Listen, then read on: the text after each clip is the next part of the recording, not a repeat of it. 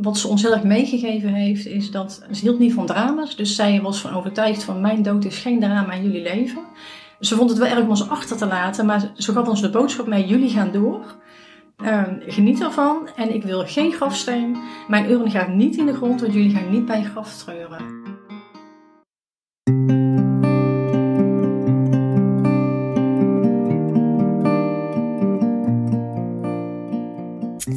Welkom bij Even aan mijn moeder vragen, de podcast. In deze podcast onderzoeken we de eerste relatie in je leven. De relatie met je moeder. In 1998 verloor Erika haar moeder aan de gevolgen van mondkanker. Erika was toen 24 jaar oud. In deze aflevering blikt ze met mij terug op hoe ze de ziekte en de dood van haar moeder heeft ervaren. Ze deelt hoe je de dood steeds opnieuw een plekje geeft hoe het voelt om ouder te worden dan dat je moeder ooit was en hoe de relatie met haar moeder, ondanks haar overlijden, nog altijd in beweging is.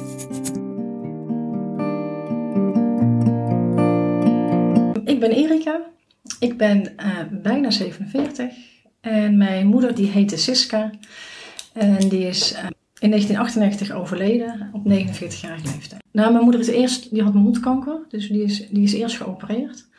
Toen leek het daarna goed te gaan. Is ze misschien een halfjaartje dat we dachten van nou, ze is beter, ze heeft het overleefd. Maar toen was het vrij snel terug. Zo. En toen, is het, toen wisten we ook wel heel snel dat, ze, dat de behandelingen die ze nog kreeg, dat het, dat het levensverlengend was, maar dat er wel een afscheid aankwam. En hoe oud was jij toen je moeder overleed? Ik was uh, nog 24, bijna 25. En ik was 23 toen mijn moeder ziek werd. Zo, En um, ik word uh, volgende week 47. En 47 van zijn leeftijd dat, dat mijn moeder ziek werd. Dus wel een bijzondere leeftijd. Ja. Voelt, voelt het anders dan alle andere verjaardagen die je tot op heden hebt gehad? nou, niet zwaarder of zo. Ik sta er wel bij stil. En afgelopen jaar was er ook een moment dat op de dag af mijn zus bijgehouden had. Uh, dat zij even oud was als mijn moeder. En dus nu ouder is. En het gekke is dat in je beleving blijft zij ouder. Dus het, het maakt qua leeftijd niet uit, maar je beseft het je wel. Kan je iets vertellen over jouw gezin van herkomst? Dat kan. um, wij waren een gezin met vier. Dus uh, mijn vader, mijn moeder, uh, mijn zus en ik. Mijn zus die is drie jaar ouder. Wij waren heel hecht met elkaar voor die tijd. Deden heel veel leuke dingen samen. Heel traditioneel ook wel. Eh, elke zondag naar opa en oma. Lekker veel buiten spelen. Ja, gewoon heel traditioneel voor die tijd, denk ik. En was het contact met jouw moeder, tussen zeg maar, jullie twee samen, los van de andere gezinsleden? Ik vond mijn moeder een lieve moeder, maar ze was wel. Er was altijd wel een soort afstand tussen ons. Het was een vrouw die, die moeilijk over haar gevoel kon praten. Dus um, het waren vooral, ze had een, een heel lief fijn gezichtje met hele heldere blauwe ogen. Het was altijd vooral haar blik. Dat je, dat je door haar blik voel je je gezien. Maar het zat hem niet in woorden. Het was eerder dat als zij haar liefde wilde tonen, dat deed ze door middel van spullen. Of ze ging een jurkje voor je naaien. Of ze ging met je naar de stand. Of ze pakte heel groots uit met Sinterklaas. Maar het, het, was niet de woorden van ik hou van je of ik ben trots op je. Of, of dat, dat, dat was het niet. Nee.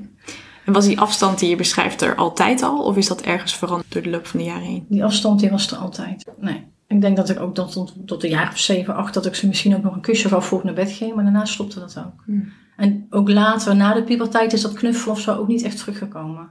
En veranderde daar iets in, in dat contact toen zij ziek werd? Um, nou, heb ik wel geprobeerd. Uh, want op het moment dat zij ziek werd, um, zijn ze, dan ben ik gaan kijken hoe kan ik het met haar afronden. Wat heb ik nog nodig? Om haar los te kunnen gaan laten. Hmm. En ik had wel heel snel in de gaten dat, dat, dat praten werd het er niet. Um, er werd sowieso, mijn moeder was sowieso, wilde het eigenlijk niet over haar ziek zijn hebben. Wel gewoon feitelijk van nou ik heb nog een behandeling of we gaan nog dit doen of we gaan dat doen. Maar niet van wat als ik niet meer te genezen ben of wat als ik ga. Of, of dat, dat, was gewoon, dat was gewoon niet bespreekbaar. bijzonder. Ja, heel, nou, mijn moeder hield ook niet van drama. Die hield ook niet zo van, van aandacht krijgen. Dus ga vooral niet om haar bed zitten met allemaal, om, om met haar, daar was ze helemaal niet van. Ik kreeg het Spaans benauwd van. En zij was ook heel erg duidelijk. In dat moment dat zij ziek werd, moest alles doorgaan. Dus zij kreeg bijvoorbeeld net de uitslag dat ze kanker had. En het was het carnaval. En ze zei, ja, maar jullie gaan gewoon carnaval vieren. Jullie gaan gewoon door. Jullie gaan niet stilstaan bij mij. Nee, en zij, dat was ook wel haar vast dat het leven om haar heen doorging. Ze zei, stilstaan is geen optie. Ik ben dan wel ziek, maar van stilstaan word ik niet beter. Dus ga door, ik geniet daarvan. En um, uiteindelijk heb ik een manier gezocht om... Um, ik merkte wel dat als ze alleen was... dat ik nog enigszins met haar kon praten. Er was, er was een moment toen, toen zat ik echt met mijn hart op mijn tong, dat ik echt met haar wilde praten over mijn gevoel, over een stukje eenzaamheid. Dat ik me alleen voelde en dat ik niemand om mij heen had die hetzelfde meemaakte. Toen dacht ik, ik ga vroeger naar het ziekenhuis dan, dan mijn familie. Ik ben naar het ziekenhuis gegaan. Ik zat op een krukje naast haar bed en ik had het met haar dus over wat ik voelde. Ze ging open. Ze stond er open voor. Ze pakte mijn hand. Maar ik denk dat na een kwartiertje of zo kwam mijn vader binnen. Ah. Ze verbrak het contact, die hand werd losgelaten en het was weg. En dat was voor mij wel duidelijk van, ja, het zit ook een beetje tussen hun. Dat, dat Ja. gewoon gevoel bespreken heel moeizaam gaat. Toen heb ik uiteindelijk een brief geschreven met, Oh, wat met wat ik nog wilde zeggen. En daar kon ze dan ook niet echt op ingaan. Ze zei dan wel tegen mij van, ik heb je brief gelezen. Ja. En wat fijn of wat mooi. Maar daar bleef het dan bij. En ik, ik heb ook wel gezien dat, dat als je als gezin zijnde, eh, dat je dan weet dat je van iemand afscheid moet gaan nemen, dat de processen niet gelijk lopen bij iedereen. Mijn zus zei bijvoorbeeld op die brief van, goh, je bent veel verder dan ik. Maar dat is ook goed verder. Maar ben je daar bewust van? Dat dus iedereen in dat proces, ja, dat dat Ja. gewoon niet gelijk loopt. En misschien ook wel dat het niet per se is, je bent verder dan ik, maar misschien zit je gewoon in een heel ander proces. Want de relatie die jij met je moeder had, was natuurlijk een heel andere relatie dan de relatie Ja. tussen dus jouw zus en, eh, en je moeder. Nou, ik nam in die brief echt een afscheid. En dat bedoelde mijn zus te zeggen Ah. van, goh, je bent veel verder dan ik. Zij was nog niet bezig met afscheid nemen. Ja. Hoe lang het gaat duren, zeggen ze natuurlijk niet, dat weten ze ook niet. Ehm, ze zijn er wel gelijk duidelijk in over dat de behandelingen die er nog zijn levensverlengend zijn, maar dat ze niet meer beter wordt. Zo. Dus daar krijg je wel gelijk informatie over. En hoe was het om dat te horen? Kan je dat moment herinneren? Nou, op dat moment was het wel het einde van de wereld. Ja. Ja, dat is echt wel, kom je echt wel in een dikke crisis terecht. Dan, ondanks dat we niet over gevoelens praten, waren we als gezin zijnde wel heel open en heel betrokken bij elkaar. Dus we gingen wel mee naar afspraken. Ja. Ehm, dat werd wel allemaal gedeeld en zo. Dat was niet dat daar een afstand in was. We Ja. gingen ook vaak echt met z'n drieën naar het ziekenhuis als moeder in het ziekenhuis lag. Dus dat was, dat was wel zeg maar heel hecht. Eh, we waren gewoon bij die gesprek. Ja, daarna ga je allemaal een beetje in jezelf gekeerd. Gewoon die laten tot je komen. En ja, daarna probeer je te kijken van zijn er vragen, kunnen we het erover hebben. Het was dan, voor mij en mijn zus bijvoorbeeld, had ik daar andere gesprekken over dan, dan, dan met mijn vader. Ja, ik kan me voorstellen. En, en toen je dat hoorde, dat gesprek, zit je daar dan vooral als dochter van je moeder? Of zit je daar dan eh, als zus of als, zeg maar, voor jezelf? Ik zat daar als dochter van een moeder die de moeder ging verliezen. Ik zat daar vooral met een eigen, met een eigen verhaal. En ook wel, daarnaast ook wel ehm, vragen stellen aan de dokter. Omdat die vragen misschien niet door mijn ouders gesteld werden. Gewoon wel duidelijkheidsvragen. Hm. Wel meer zoeken van waar ben je dan aan toe? Hè? Van wat gaat er dan komen? Je merkt ook wel dat op het moment dat ze dan, dat ze dan overlijdt, dat je binnen vijf minuten een begrafenis geregeld hebt. Zo. En dat je die maanden daarvoor gewoon er zo mee bezig geweest bent, dat je gewoon precies weet hoe je het wilt en hoe je het wilt gaan doen. Had je tijd met je moeder ook veel over gehad? Nee, nee, nee, wilde ze niet. is niks besproken. Nee, ze, heeft, eh, ze heeft het enige wat ze gezegd heeft, is dat er dan twee mensen die ze niet op haar begrafenis wilden. en verder wilden ze het er niet over hebben. Nee. Wat ze ons heel erg meegegeven heeft, is dat ze hield niet van drama's. Dus zij was van overtuigd van mijn dood is geen drama in jullie leven. Ze vond het wel erg om ons achter te laten, maar ze gaf ons de boodschap mee, jullie gaan door. Ehm, geniet ervan en ik wil geen grafsteen. Mijn urne gaat niet in de grond, want jullie gaan niet bij je graf treuren. Zo. En op dat moment begreep ik dat niet. Vond, ik- vond ik dat ook echt stom. En, en hoe kun je dat bepalen voor ons? En nu ben ik er eigenlijk heel erg blij om. Ja? Dat ik, ja, dat ik niet naar een graf hoef. Of dat we het niet onder, hoeven te onderhouden. Of haar gedenken of met haar bezig zijn. Heeft zo'n andere vorm gekregen dan... En na haar dood loop je met je ziel onder je arm. Want dan heb je wel die behoefte hoor. Ja. Dan wil je op een zondagmiddag wil je ergens naartoe kunnen. Ja. En dan zei mijn vader ook, dan, ja, dan ging ik naar zo'n strooiveld. Maar dan sta ik daar ook met mijn ziel onder, eh, onder mijn arm. Want op dat strooiveld is niks. Het, het, zit in je hart. Het, het, het, zit, het, het zit er niet in een graf. Of in, dus ja, toen vond ik die beslissing moeilijk. En, en nu begrijp ik hem. En wanneer is dat veranderd? Dat gevoel van, eh, jeetje, wat voor boodschap geef je me nu tot aan, ben er eigenlijk wel blij mee. Ik denk na de jaren dat de scherpe randjes eraf gaan. En, en dat, je, dat je gewoon je leven weer kunt oppakken. En dat het een beetje een plekje begint te krijgen. En, en ook op het moment dat je zelf kinderen krijgt en je eigen kinderen groter worden. Ga je dat hele proces en alle keuzes die zij gemaakt heeft. En de worsteling die zij gehad heeft. Die ga je steeds beter begrijpen. Mooi is dat, dat de relatie met je moeder eigenlijk gewoon nog in beweging is, ondanks dat zij er niet meer is. Ja, ik ervaar het als dat ik haar steeds beter ga begrijpen. En dat ook de worsteling die ik gezien heb, is dat uiteindelijk in haar ziekteproces, toen zij wist van ik word niet meer beter, dat ik zag dat zij haar lot aanvaard heeft. En dat de enige strijd en verdriet wat zij had, was het achterlaten van ons. Van hoe laat ik mijn kinderen achter? En ik weet ook dat de laatste woorden tegen mijn vader zijn geweest. Uh, Kees, jij redt je wel en zorg goed voor mijn kinderen. En nu kwam dat, toen vond ik dat misschien wel, dat ik dacht van, is dat dan niet meer? En nu begrijp ik dat, denk ik, als ik nu aan mijn eigen dood denk, dan is er ook de enige zorg van, ja, mijn dood, het zal wel, ik, ik, ik, ik kom wel ergens, maar hoe moet het dan met mijn kinderen? Dus dat stuk ben ik ook bezig gaan begrijpen. Hoe was het voor jou om je moeder te verliezen? Uh, een drama. Het was voor mij op een leeftijd dat ik, dat ik nog niet volledig kon thuiskomen bij mezelf. Dat thuiskomen, dat was bij haar. En ondanks dat ik dat, ik, dat, zij, dat we niet heel spraakzaam waren met elkaar en dat zij zich niet kon uiten. Het, was, wel, het was wel een thuis. Ik vond me wel gezien door haar. En dat was in één keer weg. Dat was gewoon weg. Toen mijn moeder ziek was, toen was mijn zus zwanger van haar eerste kindje. Oh, is, die is in juni, mijn moeder is in december overleden, in juni is dat kindje geboren. Dus zij had sowieso een ander proces. Ja. En zij was natuurlijk bezig met het geven van leven. Terwijl ja, de vrouw die haar leven gegeven heeft, wegging. Zo. Dus op dat moment was zij echt aan het overleven. En daarna, toen, zeg maar twee jaar na de dood van mijn moeder, merkte ik dat ik het wel wat meer verwerkt had. En dat bij haar de verwerking pas op gang kwam. Hmm. Want zij kreeg haar kindje en zij is, ja, heeft het ook misschien wel gewoon geparkeerd. Gewoon, Ja. ze is voor een kind gaan zorgen en haar verwerking kwam later. En mijn vader die heeft, die heeft natuurlijk wel een aantal dingen geprobeerd op te pakken. Maar ja, hij is geen moeder, dus hij was ook niet bij machten om, om dat thuis zeg maar voor te zetten. Ja. En ik, ik woonde nog net niet samen ook. Ik ben daarna gaan samenwonen. En dat was ook gewoon een hele moeilijke fase om te gaan samenwonen als je net je moeder bent verloren. Want je zit in zo'n rouwproces. Zo'n rouwproces vond ik ook een beetje aanvoelen als een soort depressie. Het was ook echt wel, zeg maar zes maanden later was het zomer, de zon scheen. En ah, ik kon die zon gewoon niet verdragen, want de zon scheen, maar ik voelde dat gewoon niet. Het was echt gewoon... Ik voelde, ik voelde me echt, ehm, wat is het goede woord daarvoor? Ik kreeg een onbestemd gevoel. Onbestemd voelde ik me. En ik het heeft heel lang geduurd voor ik weer kon landen en voor ik, voor ik, me, voor ik kon thuiskomen bij mezelf en ik dat stuk niet meer nodig had. Is er iets wat geholpen heeft om weer thuis te komen bij jezelf, als je daarop terugkijkt? Ik ben lichaamswerk gaan doen. Het is volgens mij een, eh, middel om, eh, om te leren voelen. Dus van je hoofd naar je hart te gaan. En, en heel die reis en alles daartussen. Het wordt, het wordt vooral gegeven eh, in groepen. Je gaat ehm, door middel van lichamelijke oefeningen... ga je uit je hoofd en kom je in je gevoel. Hm. En ja, dan komen er allerlei processen op gang. Wat ik nodig had, was het stuk ontwikkelen van ehm, juist in mijn lichaam komen, uit mijn hoofd, in mijn lichaam, ondertiteling, eh, in lichaamswerk wel opnieuw afscheid nemen.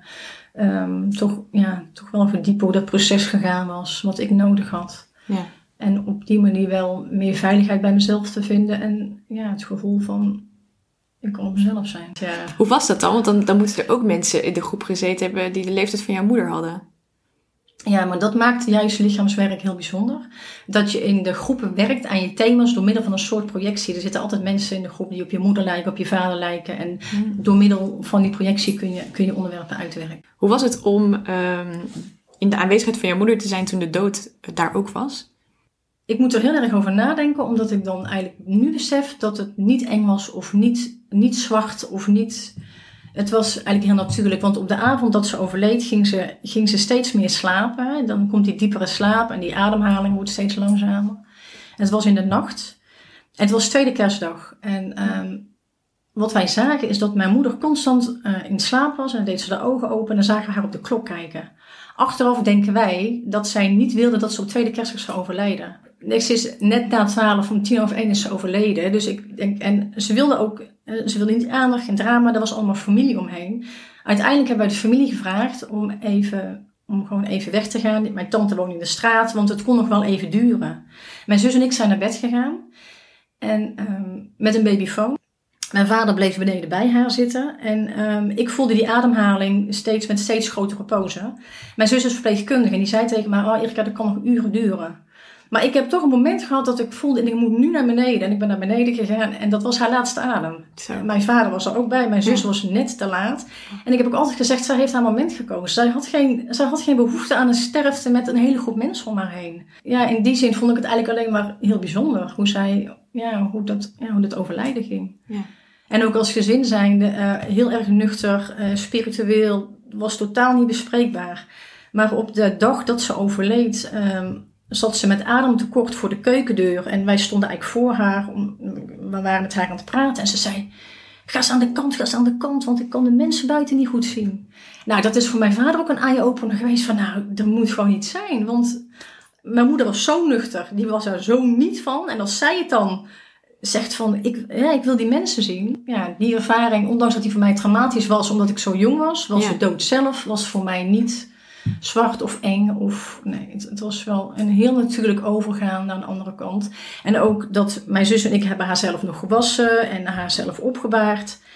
En na, ik denk na drie dagen was het een lichaam. En zag ik ook dat haar ziel weg was. En dan is het ook gewoon wel natuurlijk om daar afscheid van te nemen. Want dan is het, dan is het alleen een lichaam. Ja, voelt dat zo? Ja. Nou ja, ja, want de ziel is eruit. Dan is het gewoon nog een lichaam. Het is het lichaam van je moeder. Je bent Ja. er wel heel liefdevol en je bent er wel heel zuinig op. En je kunt het nog aanraken, maar, maar haar persoon was weg.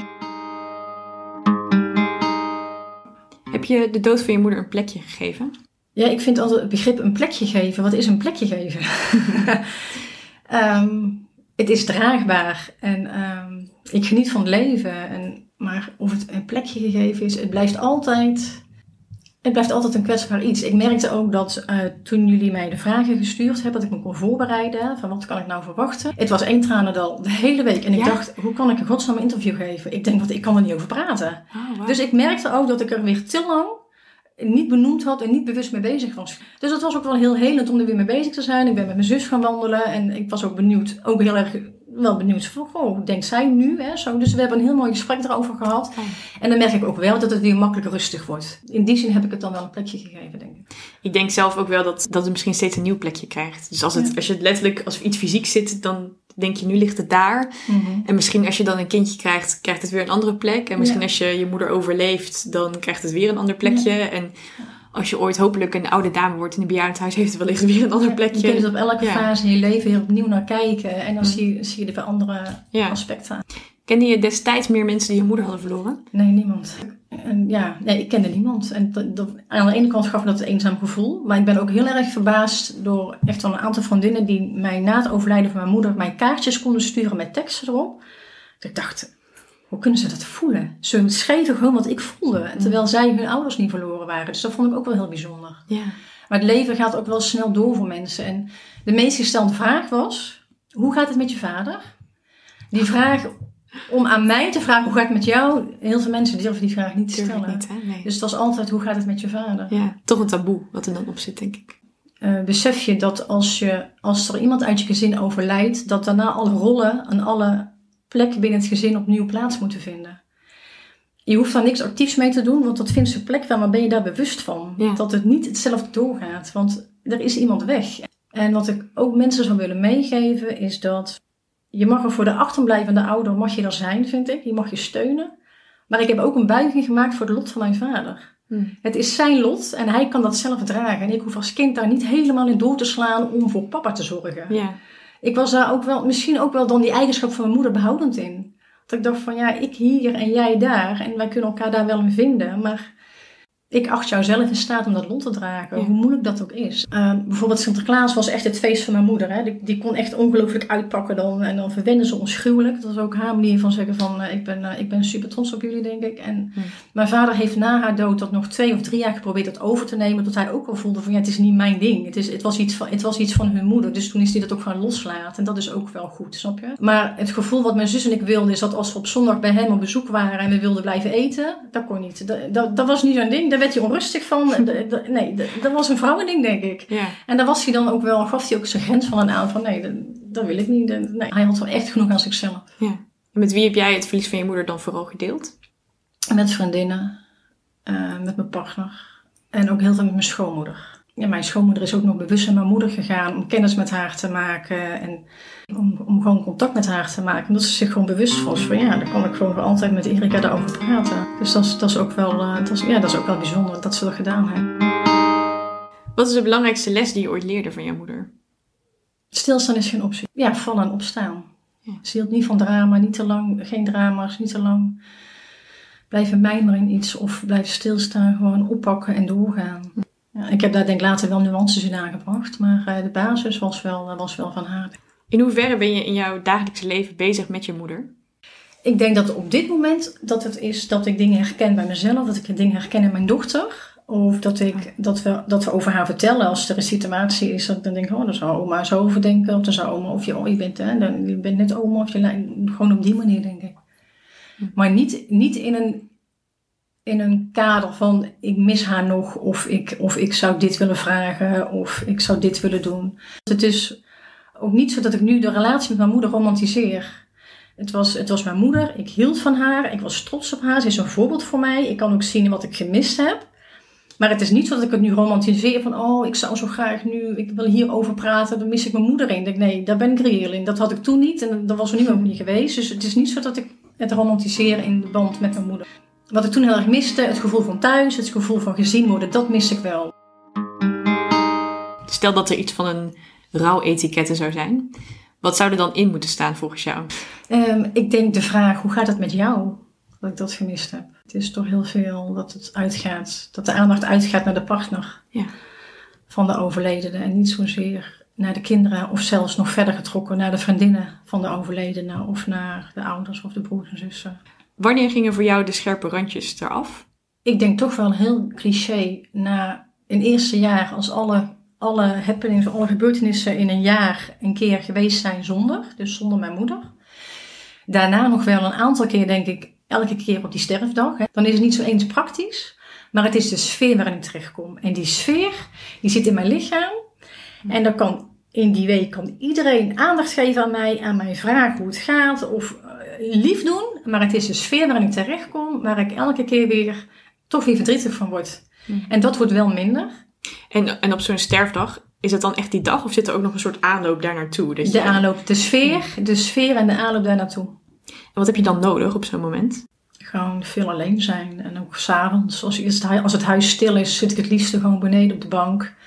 En dan beleef ik die film en kan ik, kan ik daar gewoon mee bezig zijn. Ja. Nou, en ook wel, vooral met kerst natuurlijk, gewoon ook wel weer wat mijn moeder deed. Gewoon doorgaan. Gewoon wel gewoon juist afspreken. Gewoon een fijne kerst vieren. En gewoon ook wel doorgaan.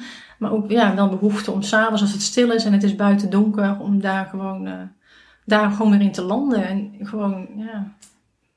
Ook dat ik ook denk, ze verdient het ook om, om er gewoon nog mee bezig te zijn. En, en haar te gedenken. En, en daar gewoon op die manier nog mee bezig te zijn. Ja.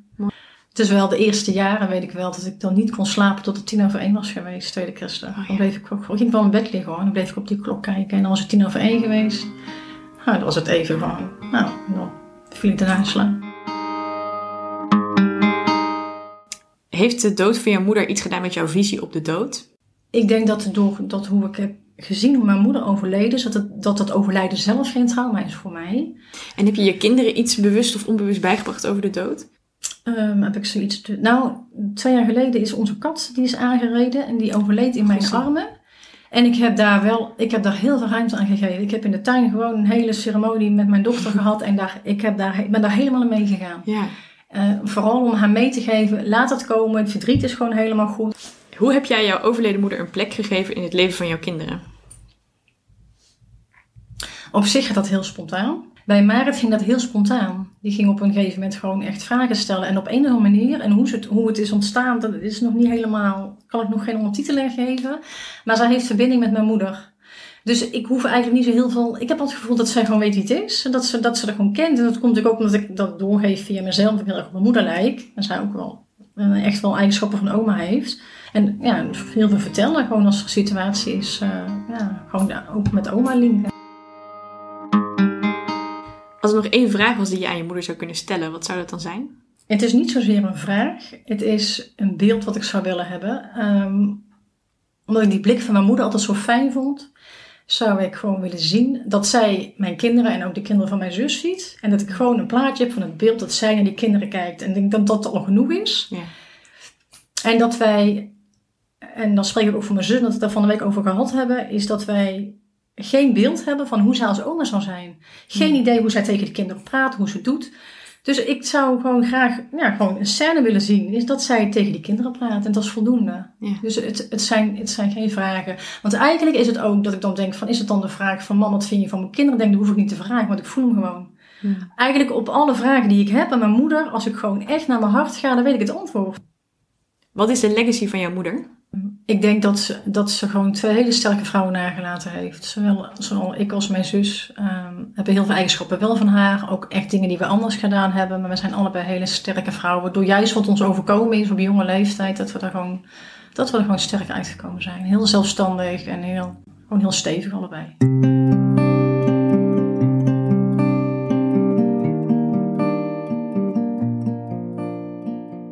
Bedankt voor het luisteren naar Even aan mijn moeder vragen de podcast. Wil je anders leren kijken naar de relatie met jouw eigen moeder? Ga dan naar de website voor blogs, interviews, workshops en nog meer inspiratie.